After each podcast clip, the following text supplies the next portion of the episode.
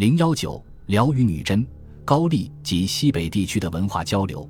契丹人在建国前就和女真人的先民漠河有过接触。辽朝建国后，女真人成为辽朝的属民，在文化上深受契丹人的影响。即使在金朝建立之后，也未摆脱契丹文化的熏陶。这种承袭表现在诸多方面，如官至大帅皆寻辽，宋之旧；在选举上皆因辽，宋制；在刑法上亦稍用辽，宋法。其他如阙孤。钱币、文字、服饰、音乐等方面均有因袭辽朝的痕迹。辽灭渤海后，与高丽成了毗邻之国，两国时而朗月季风，时遥往还，时而兵戎相见，大动干戈。圣宗当国期间，有不少契丹人投奔高丽。据郑林指的《高丽史》一书记载，高丽睿宗时，南京附近的契丹人即达数万之多。每逢节日时，便聚集一起表演契丹戏，高丽人也前往观看。因高丽系辽朝属国，辽朝册封时往往赐以御册、封印、冠冕、车路、鞍马等。高丽的皇帝肯定从这些封赐中受到了浸润和熏陶。对高丽影响最大的，莫过于辽朝赐予的大藏经了。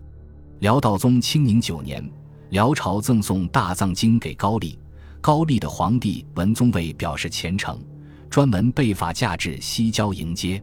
高丽藏经以宋版和契丹版为原本雕成，然后送给辽朝一部。辽道宗太康九年，赵僧善之筹教高丽所进佛经，颁行之。以后辽朝又几次向高丽赠送大藏经。后来高丽显宗时雕版的初刻大藏经被蒙古军烧毁，高丽不惜工本。赤重金花了十几年时间镌刻，其中一部分系契丹人所著。目前鬼藏在韩国海印寺的高丽大藏经，就是对照契丹大藏经校勘的。辽圣宗时，高丽遣童子十人来学本国语。辽朝和高丽还冒签有无，以满足自己的需要。辽朝输入高丽的物品有绫罗、家畜等，高丽输入辽朝的有贡品布、大纸。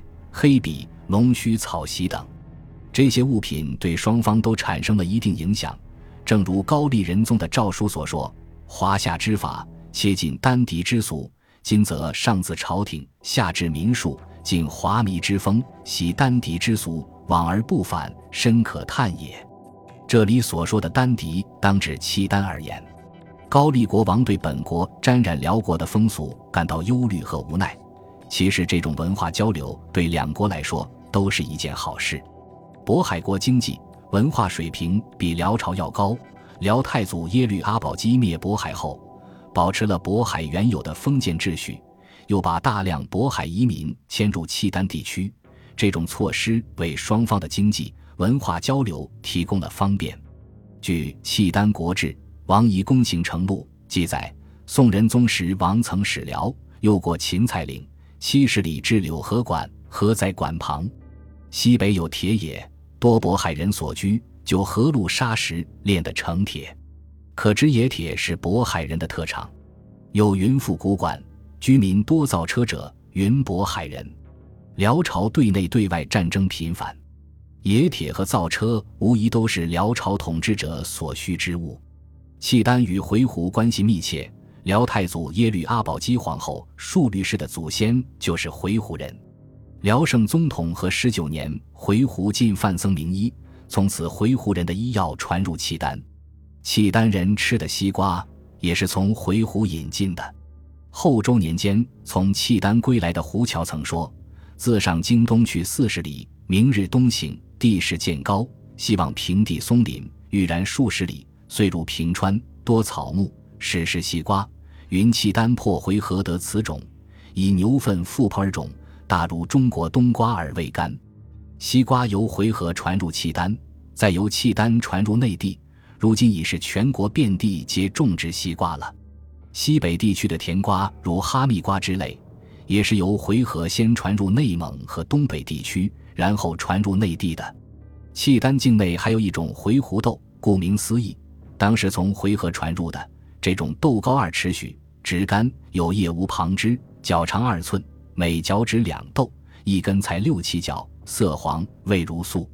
西北地区的高昌、龟兹、于田、甘州等地都与辽朝有贸易往来，高昌国主甚至亲自与辽国讨价还价。这些地区还每三年一次遣使入贡于辽，贡品有玉、珠、锡、乳香、琥珀、玛瑙等，辽国也给予他们赏赐。